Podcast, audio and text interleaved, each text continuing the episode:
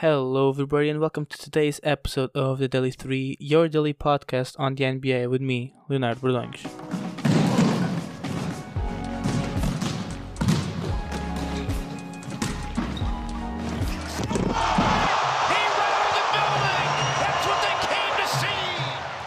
So, since we didn't have any games last night because of Thanksgiving, I thought we could have a bit of a different episode and I'd make a sort of a review of this beginning of the season. We're 18 games into the season, so I think we already can get a couple of things straight. There's a lot of teams who we already know what they're all about, what's their end goal. There's a couple of players who had a great beginning of the season but are kind of losing a bit of steam and a bit of force right now. And so I thought it'd be interesting to talk a little bit about how's everything and if everything that I thought will happen actually did happen or not. So, starting with the rookie race for Rookie of the Year, it's a bit hard to talk about it because I think pretty much everyone thought Zion would be in contention for Rookie of the Year, and he's been injured for most of this season. Actually, he's been injured for the entirety of this NBA season so far. And Ja Morant has really emerged as one of the top candidates, but also Miami has two very interesting rookies that I think we need to talk about. So Miami got two very interesting rookies, Tyler and Kendrick Nunn. So far this season, I think Kendrick Nunn has a bit of an edge, and I'd put him alongside Ja Morant in front for Rookie of the Year. And it's still early in the season, I know, but so far Kendrick Nunn really has a chip on his shoulder, and we can actually see that when, when he's playing. He was an undrafted rookie, and so far this season he's been averaging around 16.5 points per game while shooting 48% from the field. He's making around 40% of his three point shots, which is actually really good for a rookie. And besides that, he averages around 2.4 rebounds, 3.3 assists, and 1.3 steals a game. So these are very encouraging numbers for the rest of the season. We all know about the rookie wall, and I'm interested to see how he'll handle it once he gets to him, but I think the Miami Heat should be alright the rookie from Duke who went to New York is a bit of a disappointment, but it's all right. I mean, we're talking about the Knicks; they're a dysfunctional franchise, so it was extremely hard for him to get anything done in New York. Still, he's had a couple of good games. He's putting up points, but I mean, it's hard to do more than what he's been doing with that roster. He's averaging around 15.2 points per game, 5.6 rebounds, and 3.6 assists while shooting 40% from the field and 33% from three point range. We all knew that he wasn't a gifted shooter, but still he's putting up a couple of points. And he's been important for this New York team to really try to get something positive in this season because they really don't have that much to look forward to. Then it's time to talk about Ja Morant, the rookie from the Grizzlies. In my opinion, alongside Kendrick Nunn, he's in front for Rookie of the Year. He's averaging around 19 points per game, 3.2 rebounds, and 6.6 assists. However, his team absolutely sucks. The Grizzlies are a bad team. They do have Jaren Jackson. They have had a couple of games, a couple of tough losses against the Clippers and the Lakers, but they just don't play good basketball. And I think that might hurt him because he's putting up points, he's putting up stats, but with a kind of poor team, and that always hurts when it comes to the Rookie of the Year. That's why I give the edge a little bit to Kendrick Nunn because he's playing in a good team. However, he does have less minutes, and he's gonna have less space to really work and develop his game. While Ja Morant was given the keys to his franchise, the Grizzlies right now are his franchise, and he can take them wherever he wants. From what we saw this season, from what we've been seeing, and from what we saw during college, I think he can handle it, and I think the Grizzlies really have a bright future in front of them. Finally, the last rookie I want to talk about is Eric Paschall from the Golden State Warriors. He's averaging around 17 points per game, 5.4 rebounds, and 1.6 assists, while shooting 50% from the field. But the problem is he's only averaging around 26% from the three point range. And we all know how the Warriors play, they need three point shooting. He doesn't have that, it's not a particular facet of his game. However, he's big, he's physical, he's strong, and he plays hard. And I think he's been really impressive so far for the Warriors. I think he's the only good thing that has come from this really shitty season. Because, yeah, I think he can be a sort of Draymond 2.0. He's younger, but he's got the same build, he's got the same skill set. And I think he can be important moving forward for the Warriors. So if I was to put up my top five from Rookie of the Year, I'd have Ja Morant, then Kendrick Nunn, then Eric Paschall, RJ Barrett, and then finally Tyler Herro from the Miami Heat. I think that top two players they really can interchange between them because they're in a league of their own right now compared to all of the other players. But it's hard to really put up a top five until Zion comes back and until he actually starts playing. Because we don't know, he might come in and he might start averaging around 25 points per game and 10 rebounds, something crazy like that, and really take over the league and make the Pelicans a playoff contender, not even a playoff contender, but a great team. So yeah, I think these is my top five. However, it might change once Zion comes back. Then comes time to talk about the MVP, and that's where things get tricky because right now it's really really hard to say who's the MVP or who's in front. There's so many players playing great basketball right now. We can talk about Giannis, who's having a great season after coming from an MVP. Luka Doncic, in his second year in the league, has been playing amazing, and he's leading the Dallas to a really great season. I think the Dallas are a sleeper in the Western Conference because they can really put up some points. They can really make a couple of teams sweat to get a win. Then you got LeBron James, who with AD, who's also another MVP candidate, have been playing great. They have the best record in the league.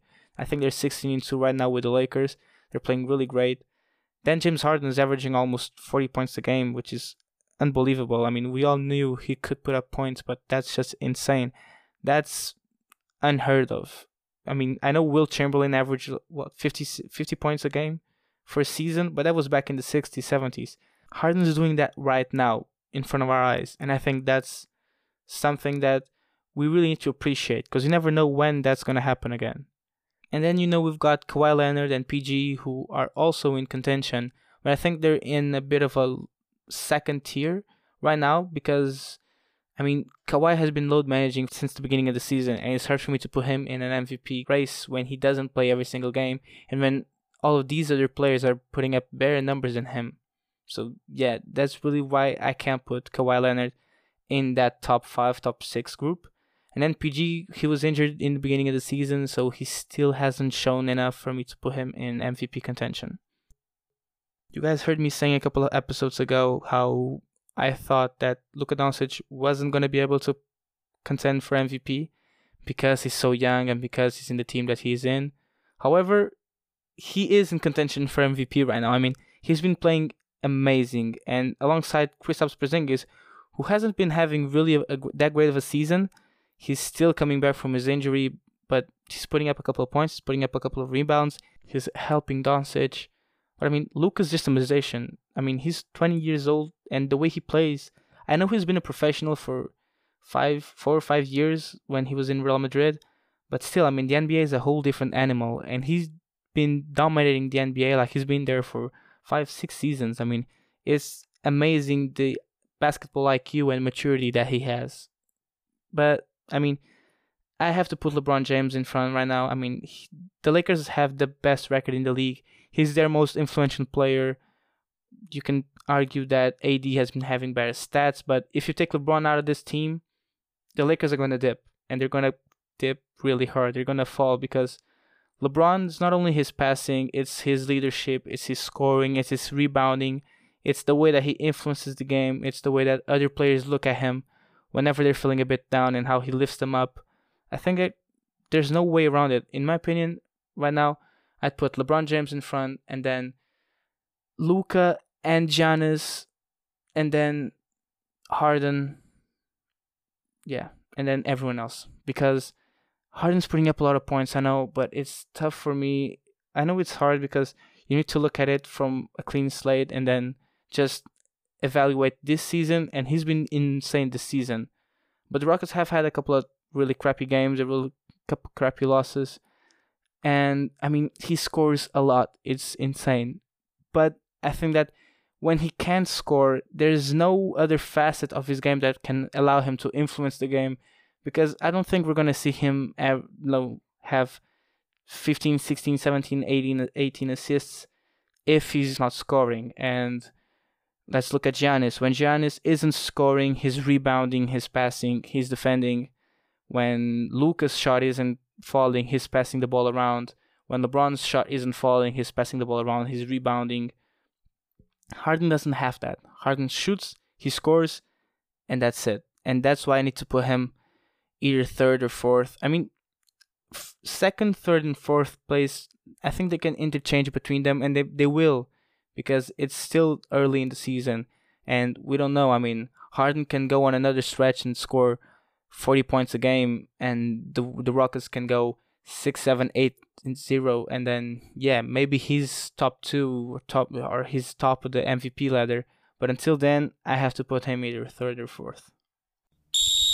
Now talking about the Eastern and Western Conference. Milwaukee is in front, followed by the Raptors and the Celtics. I wasn't expecting Miami to really get to fourth place right now. I thought they'd be more around the 7 6 5 seed. However, they've been playing really great. Jimmy Butler has really made a, a big impact in that team, their overall culture and defense, and so I can see them actually staying in their fourth spot, battling alongside Philly for their fourth, fifth spot. Then you've got the Pacers, the Nets, and Orlando, who are finishing the top eight. I think Brooklyn's gonna fall. I don't think they're gonna be able to keep up the pace that they've been playing because Kyrie's been injured. They don't have that deep of a roster, and I mean, I think the Magic can really go on a stretch and win four, five, six games in a row and really pass Brooklyn. I still believe that the Pistons have some fight in them. I think they can push for that eighth seed. And then you've got the Knicks, Atlanta, and the Cavaliers as the bottom three. I mean, there really isn't anything surprising there. The Knicks are a dysfunctional franchise. The Cleveland Cavaliers are a dysfunctional franchise. You've heard me here talking about them, and I think that the Cleveland Cavaliers really need to trade Tristan Thompson and Kevin Love for a bunch of picks and then just start building from the draft. Because other way, I can't see anything coming out for that team. They don't have any sort of clear heading, and I think that if they can't act now, they're gonna be really bad for a long number of years. And then you've got the Hawks. I mean, they've got Trae Young, but they haven't got anything else. I mean, John Collins is out for another 20 games, 15 games, something like that. And besides that, I don't think they really have anything else. I mean, Jabari Parker has been having a good beginning of the season, but it's still not enough for the Eastern Conference, who actually is stronger than we thought it would be. Finally, we have the Western Conference, where the Lakers are in first place, followed by the Nuggets, the Clippers, the Rockets, then the Mavericks, the Jazz, the Timberwolves, and finally the Suns finishing up in the eighth seed. I think that the Suns are actually quite a surprise. I wasn't expecting them to really go and try to push for the playoffs. Sacramento, who's in the ninth seed, the Blazers, who are in the tenth, and then the Thunder, who are in the eleventh. I mean, the Thunder, I thought they'd be really bad this season. They have Chris Paul, they have Steven Adams, and that's it. They don't have enough quality to go for and to try and push for the playoffs. It's the truth. Portland now with Carmelo, I think they can go and try and get in that eighth to seventh seeds like contention. The Pelicans, they don't have Zion, and that's a big what if. If he comes back and if he's healthy and if he plays like we saw him playing in college, I think they can really try and get in the fight for the playoffs. Then San Antonio sucks. Uh, you've heard me talk about it. I think that they really should try and trade DeMar DeRozan, trade LaMarcus Aldridge for a couple of picks. I mean, I think this should be Pop's last season coaching the Spurs and coaching overall. I think he's 70 years old, and I think it's Pop's time. And then the Warriors are in last place of the Western Conference. Everyone knew they were going to suck once we found out that Clay probably isn't going to play the season, and once Steph broke his hand, then, I mean, D'Angelo has, hasn't been healthy.